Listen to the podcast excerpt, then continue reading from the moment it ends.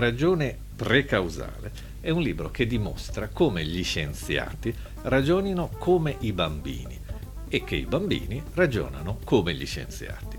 Si tratta di modi di ragionamento identici, non qualcosa di simile metaforicamente, bensì le stesse identiche parole che i bambini utilizzano, sono utilizzate da una serie di scienziati.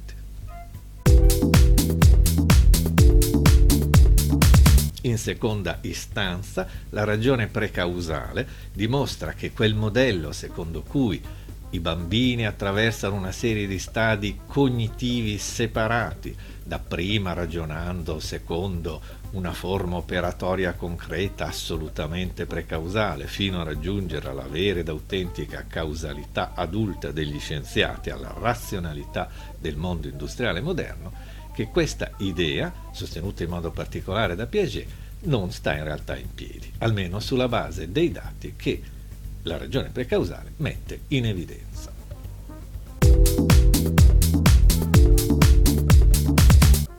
Le fonti oggettive su cui la ragione precausale si fonda sono, da una parte, le parole dei bambini, dall'altra parte le parole degli scienziati.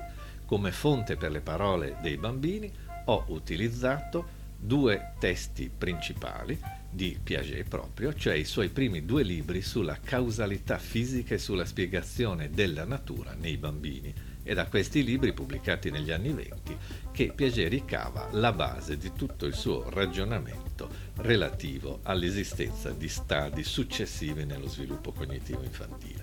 Dall'altra parte ho utilizzato una serie di raccolte e naturalmente di testi originali, le relative a pensatori adulti molto stimati.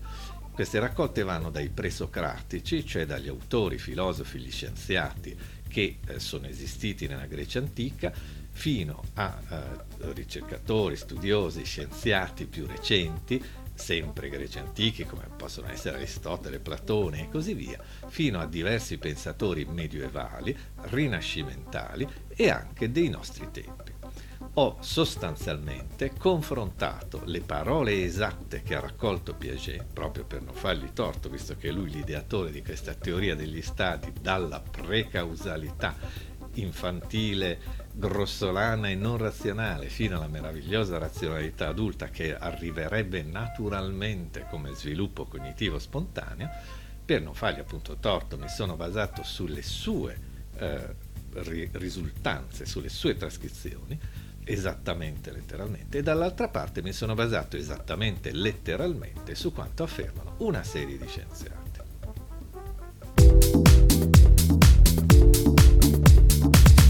Gli esempi possibili di questa realtà sono tanti, all'interno della ragione precausale ne riporto a decine, però voglio presentare brevemente in questa introduzione, che può dare un'idea di tutto questo processo, voglio presentare alcuni esempi, 3-4 esempi principali, proprio per rendere l'idea di questa evidenza.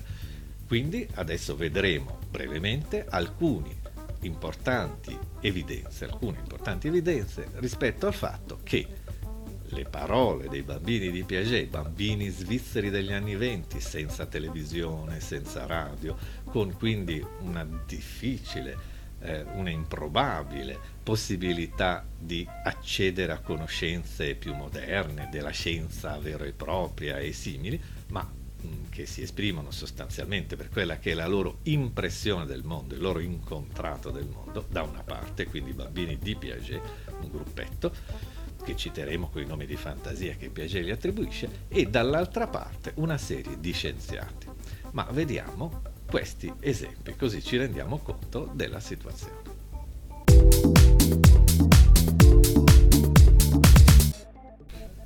Riprendiamo dunque direttamente dalle parole stesse di Piaget che cosa, come premessa, che cosa si intende per le prime tappe dello sviluppo infantile, per questa precausalità. Secondo la definizione esatta che dà Piaget nella rappresentazione del mondo del bambino, è indifferenziazione fra causalità fisica e connessione psicologica e intenzionale. In altre parole, ci sarebbe il realismo, per cui c'è nel bambino precausale, indifferenziazione dello psichico e del fisico, ciò che è fisico è psichico, ciò che è psichico è fisico, animismo, per cui, sempre nelle parole di Piaget, bambino precausale, prerazionale, lontanissimo dalla naturale ragione adulta, tutto ciò che è in movimento è vivo e cosciente, nella precausalità che secondo Piaget è infantile, e poi l'artificialismo. Nelle parole di Piaget, convinzione che le cose siano state costruite dall'uomo o da un'attività divina che operi secondo le regole della costruzione umana. Questa è la precausalità. Secondo Piaget questa precausalità scompare al massimo con l'adolescenza, diciamo al tempo delle scuole medie, svapora questa precausalità, diventando invece la saggezza razionale e causale di tutti gli adulti. E questo meccanismo sarebbe un meccanismo naturale, spontaneo, che interviene in tutti gli umani. La ragione della modernità, la ragione causale e razionale, arriverebbe automaticamente per un meccanismo di maturazione naturale. Ora vedremo come questo non succede affatto, perché ci sono numerosi scienziati che usano le stesse spiegazioni dei bambini, autorevoli pensatori, che qui sarebbe difficile attribuire una caratteristica di scarsa razionalità. Veniamoli appunto dunque. La ragione precausale, secondo Piaget, è l'intelligenza dei maggiori scienziati e filosofi della storia. Vediamo un attimo. Vediamo dunque il primo esempio, che è anche il primo esempio riportato all'interno del testo, dentro alla ragione precausale. Questo si riferisce al fatto che, come ci spiega Piaget, letteralmente, fin verso gli 11 anni pensare e parlare, la precausalità infantile, bassa intelligenza del bambino, si sostanzia nel fatto che, ripeto, virgolette, pensare e parlare, sia che si pensi con la bocca, sia che il pensiero sia una voce localizzata nella testa, dice Piaget. Secondo lui questo è il primo e più elementare stadio del realismo infantile, durante il quale il bambino è particolarmente incapace di distinguere il soggetto dall'oggetto. Questa ipotesi viene descritta da Piaget con l'espressione, per virgolettata, pensare con la bocca. Come viene espressa questa convinzione infantile precausale, che naturalmente l'adulto perde automaticamente non appena supera l'adolescenza, i 11 anni, 12 anni al massimo? Per esempio, Mui, ricordo che sono nomi di fantasia. Con che cosa si pensa? Chiede Piaget. Con qualcosa, con la bocca, risponde Mui. Continuerò a leggergli la domanda di Piaget, la risposta del bambino. Cosa ne dice Shmi, che ha 5 anni e mezzo, proprio un bambino precausalissimo? Con che cosa si pensa? E lui risponde, con la bocca. E vediamo che cosa ne dice Rat, altro bambino, che ha 8 anni. Piaget gli chiede, quando pensi alla tua casa, dov'è il tuo pensiero? E Rat risponde, nella testa. Che cosa c'è nella testa? Niente. Come fai a pensare alla tua casa? Con la bocca. Nella tua testa ci sono delle parole? No. C'è la voce? Sì. La voce e il pensiero sono la stessa cosa? Sì, risponde il nostro bambino di 8 anni. E finalmente vediamone ancora un altro, gli esempi potrebbero essere tanti, ma vediamo Ken, che ha 7 anni e mezzo. Con che cosa si pensa? Chiede Piaget, e Ken risponde, 7 anni e mezzo, con la testa. Con che cosa nella testa? Con la bocca. Che cosa c'è nella testa? C'è il pensiero? Sì, quando si pensa a qualcosa. Che cosa c'è nella testa? Ci si parla. Dunque, pensare con la bocca è il primo stadio della precausalità infantile, del questo realismo infantile di bassissimo livello intellettuale. Qualcuno avrà sentito in queste parole la risonanza di qualcosa, e infatti vediamo che cosa ci dice Watson, il fondatore del comportamentismo, uno dei maggiori psicologi del Novecento, che sarebbe difficile ritenere un soggetto poco razionale o poco scientifico. Vediamo cosa dice Watson, virgolette. Il comportamentista intende il pensiero come il funzionamento di processi laringei o di altri processi motori. In un altro punto, Watson, siamo sempre negli anni 20, gli stessi anni in cui Piaget ritiene di dimostrare che questo pensiero è di un bambino totalmente irrazionale e di bassissimo livello intellettuale, Watson appunto ci dice: grossolanamente possiamo dire che il pensiero consiste nella organizzazione dell'attività muscolare della laringe e degli altri organi preposti alla produzione delle risposte linguistiche. E ancora, sempre Watson, sempre tra virgolette, il pensiero è in larga misura linguaggio subvocalico. In altre parole, Watson, quello che caratterizza poi per mezzo secolo con il suo comportamentismo, il manifesto del comportamentismo del 1913, tutta la psicologia scientifica, la nuova psicologia scientifica americana e di fatto anche mondiale per un mezzo secolo, il nostro Watson pensa in modo precausale come un bambino di meno di 11 anni, secondo questo modello degli stadi che portano naturalmente e inesorabilmente alla razionalità adulta. Penso che questo dimostri più che altro che ci sono dei bambini di 5 anni e mezzo, di 7 anni e mezzo, di 6 anni che sono in grado di ragionare e di sviluppare delle teorie sul pensiero paragonabili, anzi identiche, perché qua sono le stesse parole, a quelle di Watson, cioè del massimo livello della psicologia scientifica. Ma vediamo un altro esempio.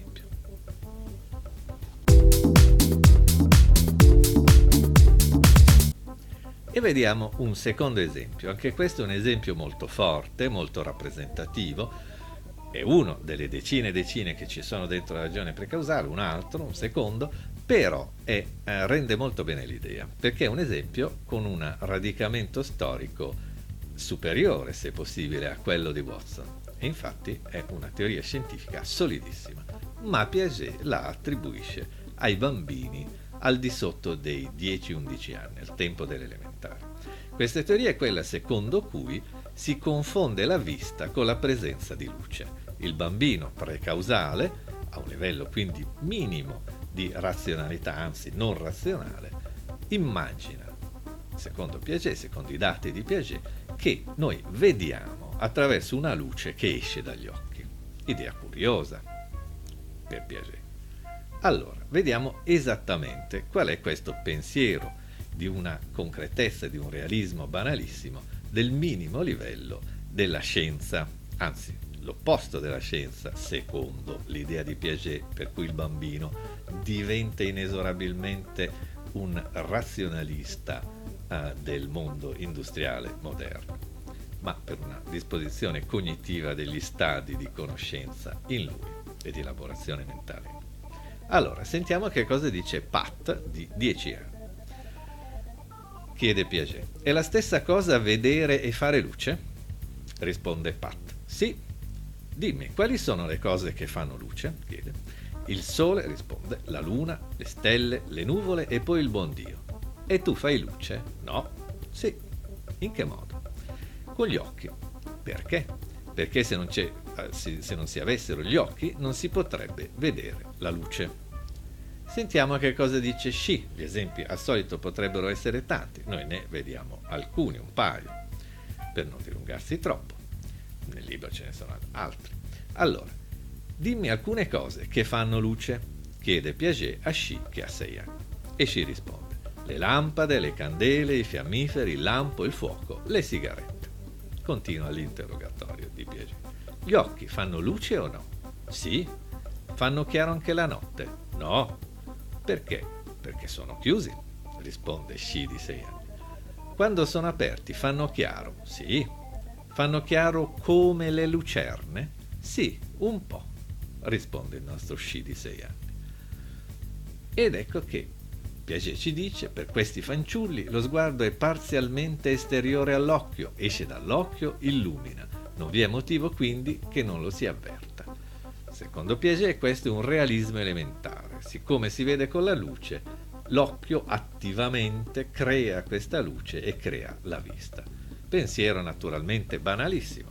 Peccato che noi sappiamo, Piaget evidentemente no, ma noi sappiamo perfettamente che è la teoria secondo cui la luce esce dagli occhi e noi vediamo attraverso la luce che esce dagli occhi, è la teoria che domina tutta la fisica classica, tutta l'ottica classica, dai presocratici, passando attraverso Aristotele, fino almeno a Della Porta, cioè fino al 1500 e ai grandi padri dell'ottica moderna.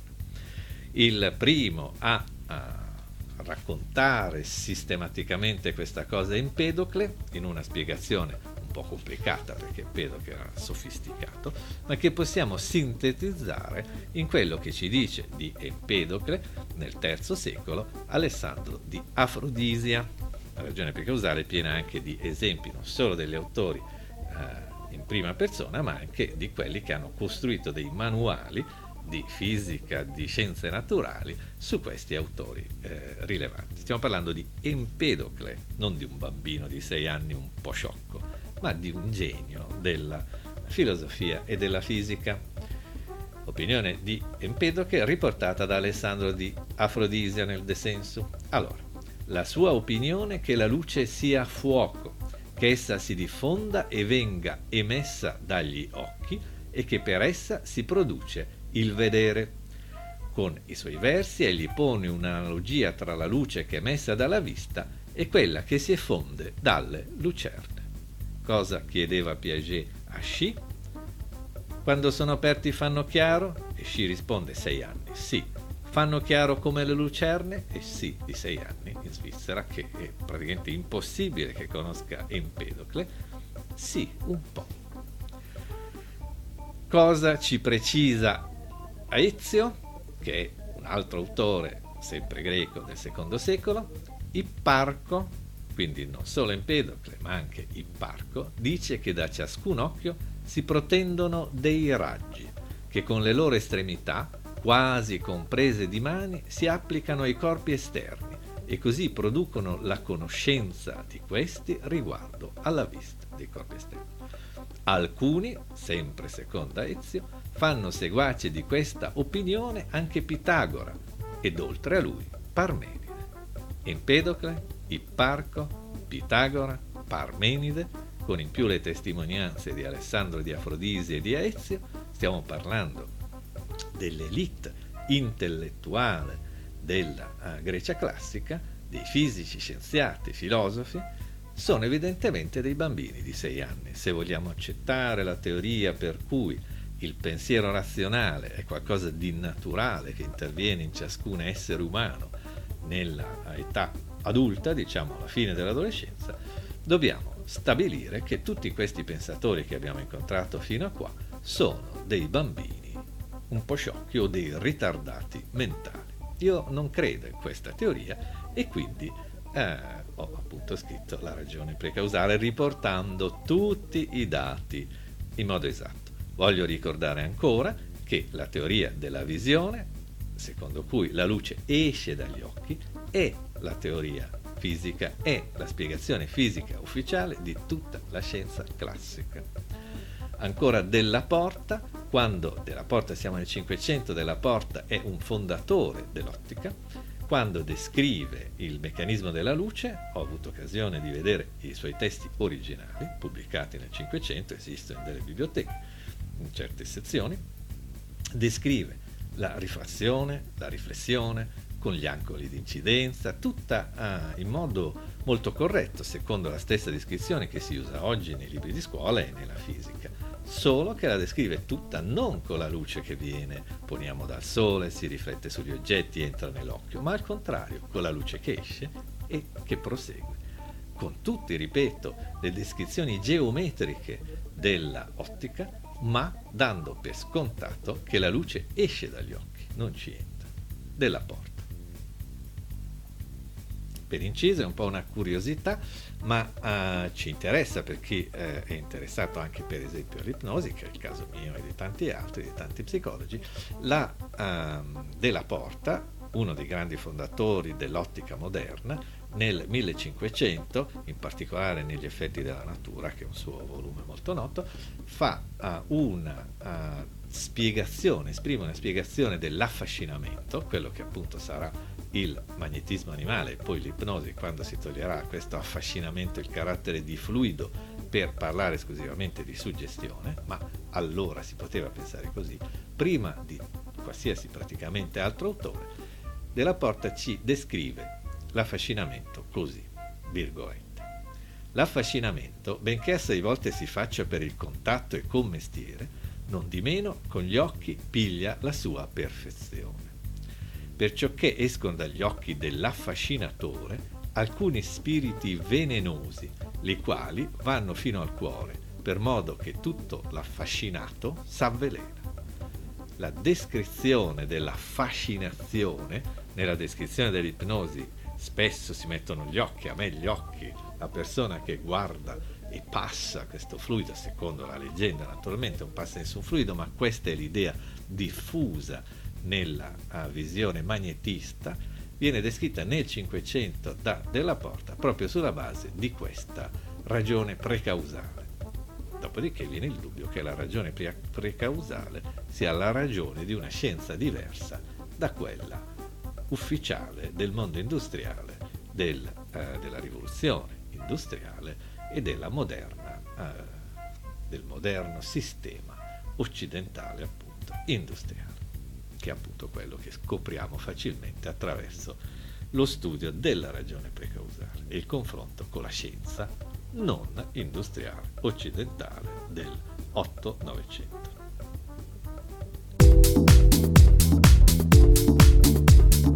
Ma vediamo un'altra ipotesi, molto brevemente, perché è abbastanza fulminante nella sua spiegazione.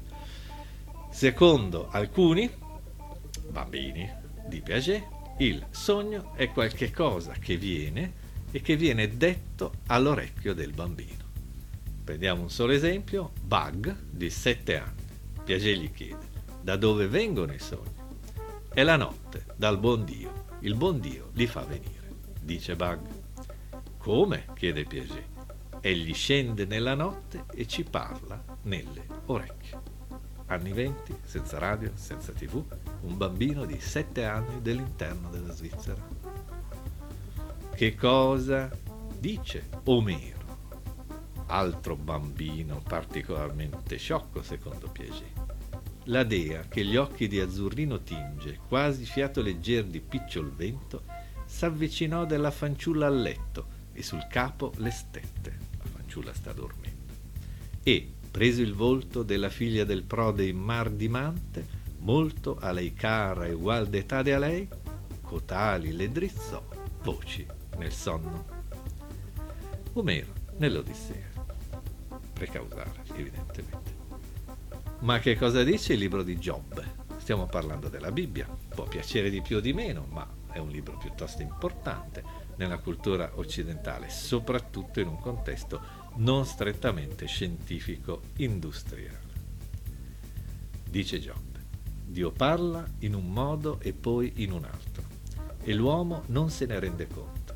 In sogno, in visione notturna, quando il sonno discende sugli uomini, sopiti sopra i loro giacigli, allora apre l'udito dell'uomo e con le sue apparizioni lo atterrisce. Precausale, evidentemente. Bambini di 8 anni, non più di 11 anni, tutti quelli che apprezzano la Bibbia. Ma vediamo ancora un caso, un po' frammisto, ma vediamo.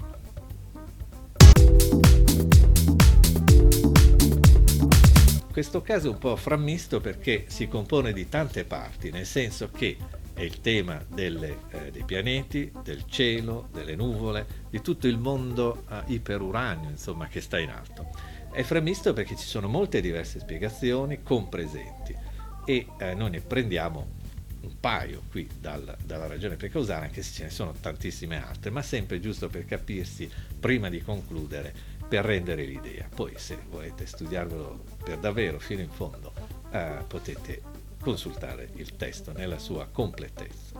Allora, in questo caso appunto sono le nubi, ma soprattutto i pianeti, le stelle, eccetera, che stanno in cielo.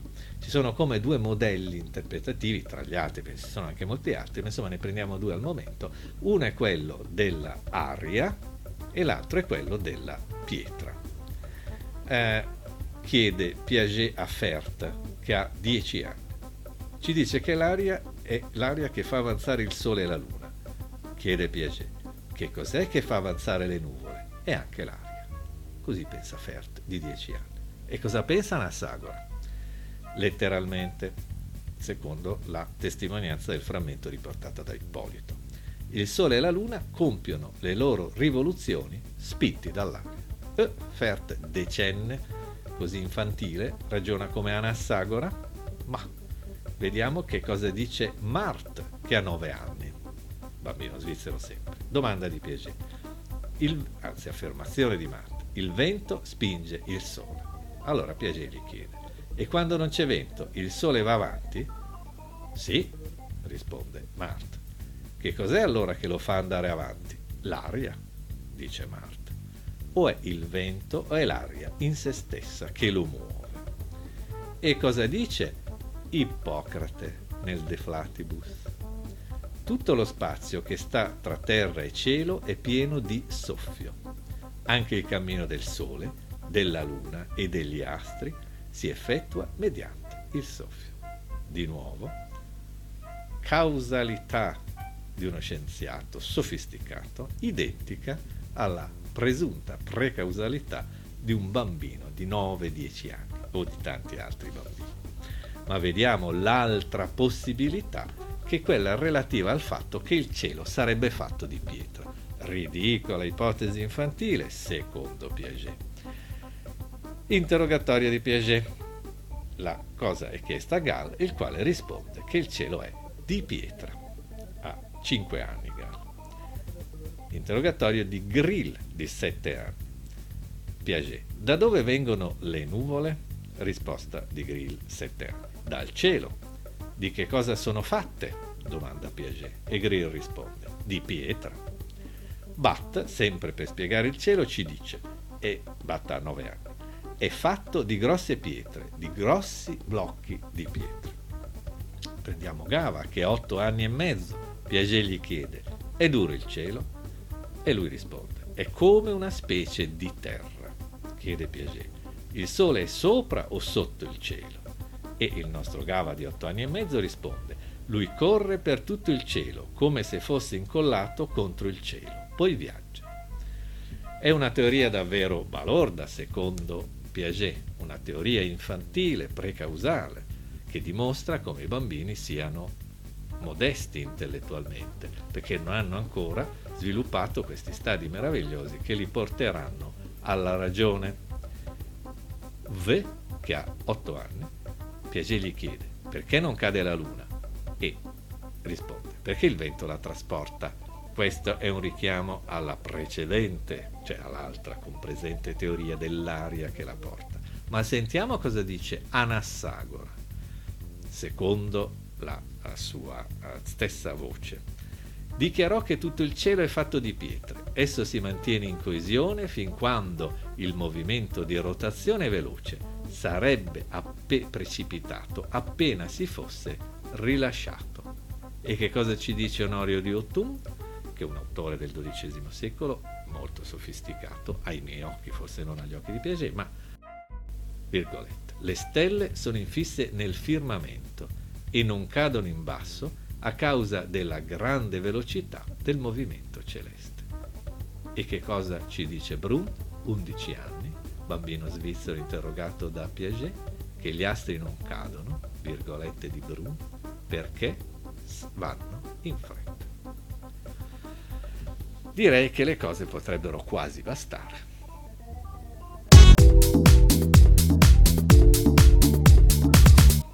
Ma vediamone ancora un'altra, giusto perché è tanto carina, e cioè il tema del tuono. Dico carina perché è simpatica, ma stiamo sempre parlando dei maggiori intellettuali che sono esistiti nell'arco di un paio di migliaia di anni e di bambini che sono precausali di 10 anni, di 8 anni, di 6 anni. Il tuono, rapidissimamente. Cess, 8 anni. Piaget, che cos'è il tuono? Fuoco. Da dove viene? Dalle nubi. Perché si urtano? Piaget, perché questo fa rumore? Risponde Cess di 8 anni. Perché si scontrano. Che cosa sono i lampi? Fuoco. Da dove viene? Dalle nubi, perché si sono urtate.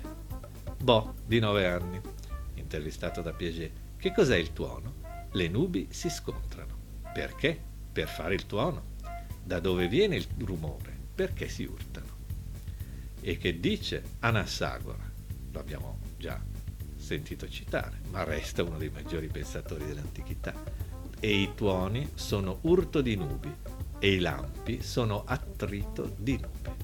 Povero Anassagora, la sua capacità razionale di un bambino di 8 anni. E cosa dice Lucrezio nel De Natura? Probabilmente il maggior naturalista del mondo latino. Sempre tra virgolette, esattamente quello che lui dice: il tuono squarcia l'azzurro del cielo, perché nel volo verso l'alto le nubi eteree si urtano e si scontrano sotto l'impulso dei venti contrari. Lucrezio, povero Lucrezio. Torniamo a End, che ha 9 anni e che viene intervistato come sempre da Piaget. Piaget: che cos'è il tuono? End, 9 anni. 2 nubi che si scontrano e questo fa i lampi. Prima si toccano, si urtano e questo fa il tuono e il lampo. Perché fa il lampo? Chiede Piaget.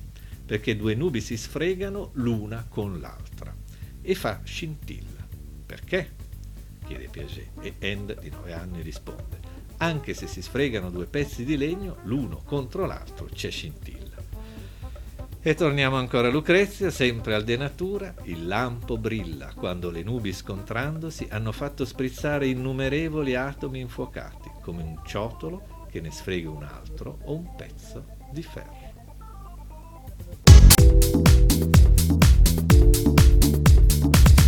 E per concludere in questi confronti, ricordando nuovamente che ce ne sono decine dentro alla ragione precausale, prendiamo quella che è anche l'ultima delle citazioni riportate all'interno del libro, e cioè come nascono, non al momento, come sono nati nella storia dell'umanità e della Terra gli esseri viventi, gli umani, da dove saltano fuori.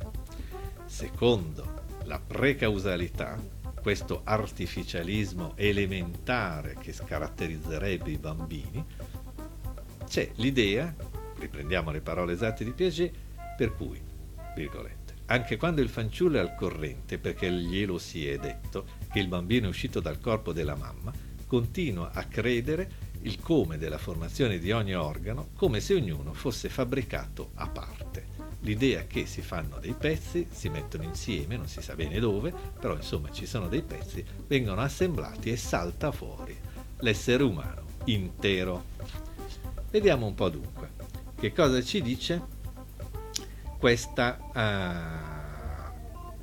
su questa ipotesi Empedocle, secondo la sintesi che ce ne dà Censorino. Empedocle sostiene una tesi del genere. Chi parla è un bel po' di tempo fa. Empedocle, si diceva, sostiene una tesi del genere, cioè che dapprima le singole membra sparsamente vennero fuori dalla terra, che ne era come pregna, poi si unirono e formarono la materia dell'uomo completo, la quale è un misto di fuoco e di acqua. Questa stessa opinione seguì anche il veliense Parmenide.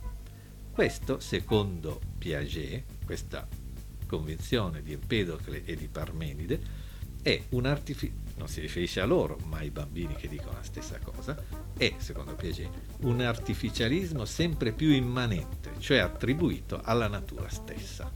Curioso ragionamento che mi sembra indicare uno strano stadio del pensiero di Piaget, ma comunque che lui fa.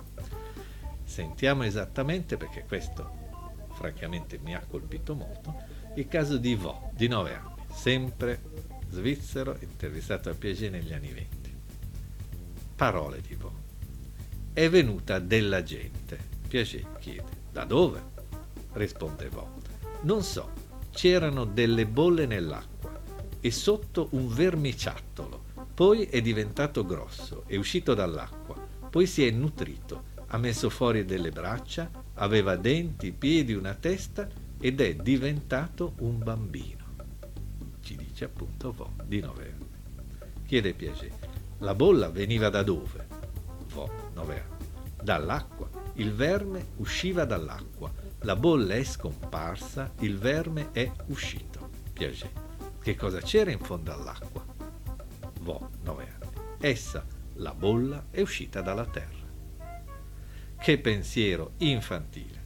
Ma sentiamo che cosa dice Democrito, virgolette, riportato testualmente da Diodoro. Poscia, è Democrito che parla, producendosi delle fermentazioni nella sua superficie per calore, in molti luoghi si andarono rigonfiando certe parti umide e si produssero intorno ad esse delle putredini, avvolte da sottili membrane. Poiché quelle parti umide producevano embrioni per azione del calore. Infine, via via che questi feti così racchiusi avevano concluso la loro crescita e le membrane erano disseccate e si laceravano, venivano alla luce le svariatissime specie animali. E cosa ci dice Guglielmo di Conch, che è un autore certamente non banale? Ma essendo la terra ancora fangosa per la precedente umidità e ribollendo per il calore, creò diversi generi di animali. E Democrito, finalmente, lo abbiamo già incontrato, ma Aezio sintetizza, dice che gli animali sono stati ingenerati dalla riunione di membra inarticolate, avendo primamente l'umido generato i vermi.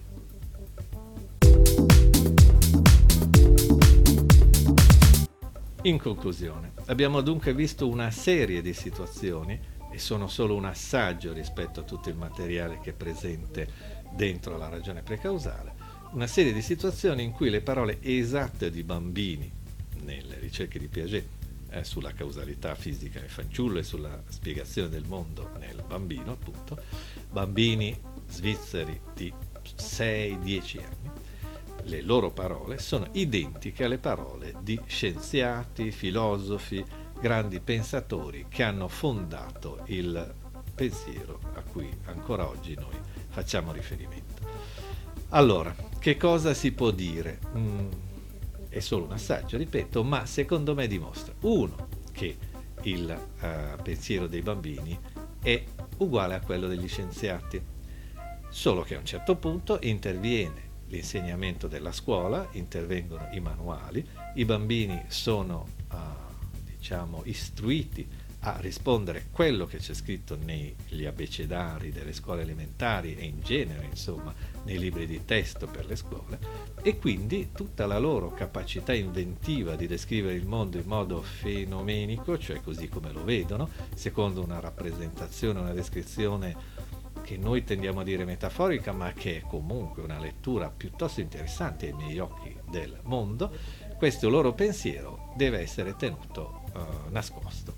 Per cui i bambini, crescendo attraverso l'apprendimento dai libri delle scuole elementari e medie, imparano a nascondere la loro fantasia a favore di queste descrizioni che sono quelle della fisica newtoniana, sostanzialmente, nella sua versione che è diventata la versione ufficiale del mondo scientifico-industriale, del movimento scientifico-industriale dall'800 in poi. E questa è la prima cosa che si evidenzia.